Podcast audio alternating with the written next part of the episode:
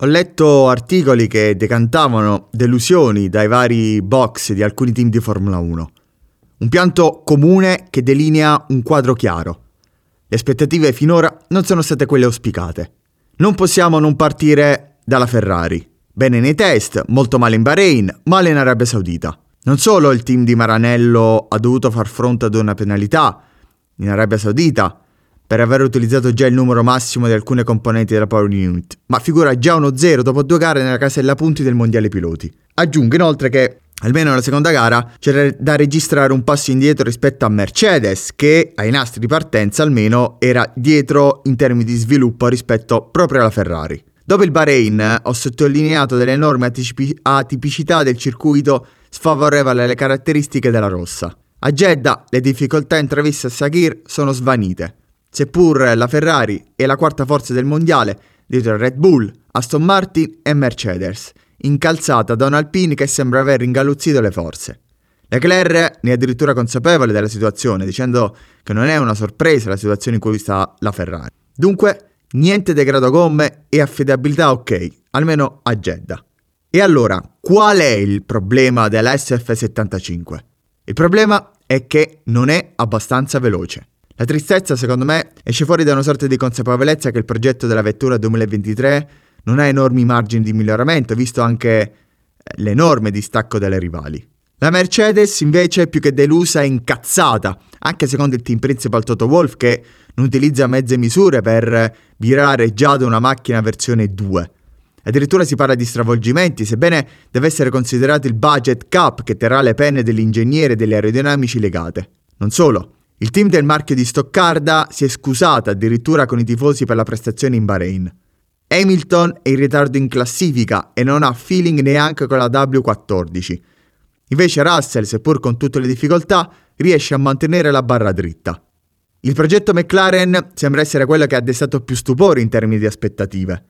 Negative. Un lavoro partito male già dalla nascita, facendo intravedere delle enormi lacune che, rispetto alla scorsa stagione, l'hanno relegata come penultima forza del mondiale. Per esempio, per stessa ammissione sia del nuovo team principal Andrea Stella che dell'amministratore delegato Zach Brown, la, M- la MCL 60 è nata con diversi ritardi nella preparazione aerodinamica. Di conseguenza anche nel team britannico con sede a Walking ci sono stati già i primi avvicendamenti tra i tecnici. James Key, l'attuale direttore tecnico, lascerà la squadra con effetto immediato, a cui succederà un gruppo tecnico di tre specialisti che faranno riferimento direttamente al team principale Andrea Stella. L'ex responsabile della Head of Vehicle Concept Ferrari David Sanchez, il quale si è recentemente eh, dimesso, è attualmente in fase di garden leaving, cioè di un periodo di fermo, cioè non può andare da nessun'altra squadra, come concordato con il team del Cavallino. Quindi non potrà far parte a tutti gli effetti del progetto McLaren fino al prossimo 1 gennaio 2024. Dopo questa data verrà designato come direttore tecnico per quanto riguarda il concept e le prestazioni della monoposto. Alfa Romeo. In qualifica la vettura ha evidenziato progressi, ma in gara, soprattutto con gomma dura, la macchina ha fatto fatica. L'inizio di stagione ha visto l'Alfa Romeo bene in Bahrain, in difficoltà in Arabia Saudita. Di, l'ottavo posto di Bottas Sakir con Zu dietro la top 10 eh, pone un pensiero che gli obiettivi eh, per il team italo-svizzero-tedesco resta il midfield anche nei Gran Premi successivi.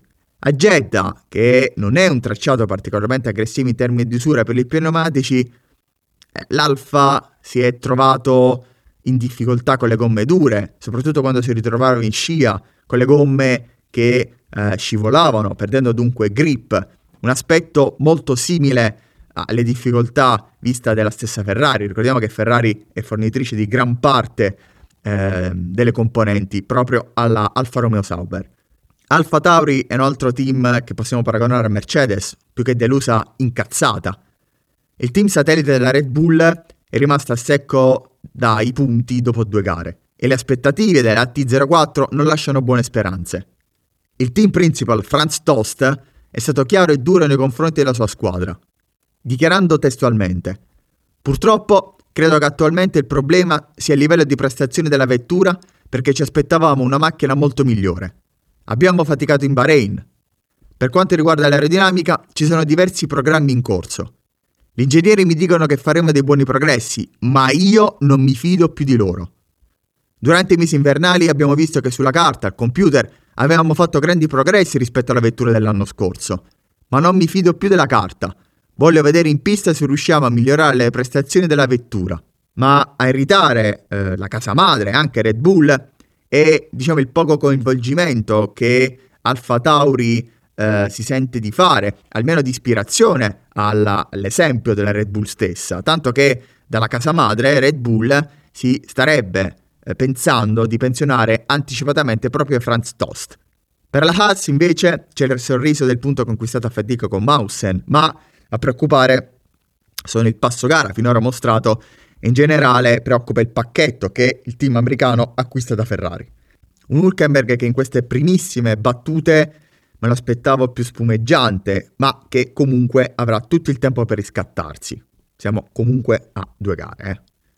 Dunque, chiusiamo e ricapitoliamo. Ferrari, Mercedes, McLaren, Alfa Tauri e Alfa Romeo sono le deluse anche secondo le loro, le loro stesse ammissioni. Non traspare qualcosa di eclatante invece in casa Williams e Haas. Per il team inglese eh, si spera ancora nel miglioramento in generale del pacchetto Mercedes, che mi sono invece sembrate buone le prestazioni dei piloti. Alpine, che non ho citato ma bisogna farlo, sembra addirittura in crescita costante e se volessimo trovare insomma un po' un difetto deve stare attento ai colpi di testa dei suoi due pilotini. Comunque Alpine rimane una seria candidata come quinta forza, che sarebbe risultato peggiore rispetto allo scorso anno, quarta. Sembrano invece in un momento d'oro Red Bull e Aston Martin, che sicuramente lo sono, ma non devono stare tranquillissime, anche perché, soprattutto, in vista di un mondiale che deve ancora vedere svolgere 21 gare. Questo bisogna ribadirlo. Nel team austriaco il capannello d'allarme si è acceso quando Verstappen ha avuto un problema durante le qualifiche in Arabia Saudita, nello specifico problema trasmissione. Aston Martin invece pesa il ritiro in toto di Stroll anch'esso per un problema riscontrato a Jeddah, che ha eh, causato uno zero in classifica pesante per, per l'Aston Martin. E poi, sempre il tema Aston Martin, bisogna considerare far fronte al recupero fisico del pilota canadese. Insomma, detto di tutto ciò, le preoccupazioni, secondo appunto le ammissioni tra team principal e piloti, sono tante e numerose. Io a questi dico di stare calmi, sono state disputate solo due gare su 23, eh, si accusano spesso i tifosi di eh, fare giudizi affrettati, ma io credo che in questa occasione sono gli stessi protagonisti ad averli. Io, come sempre, dico, staremo a vedere e tempo al tempo. Grazie per essere arrivati fin qui e a un prossimo contenuto. Ciao!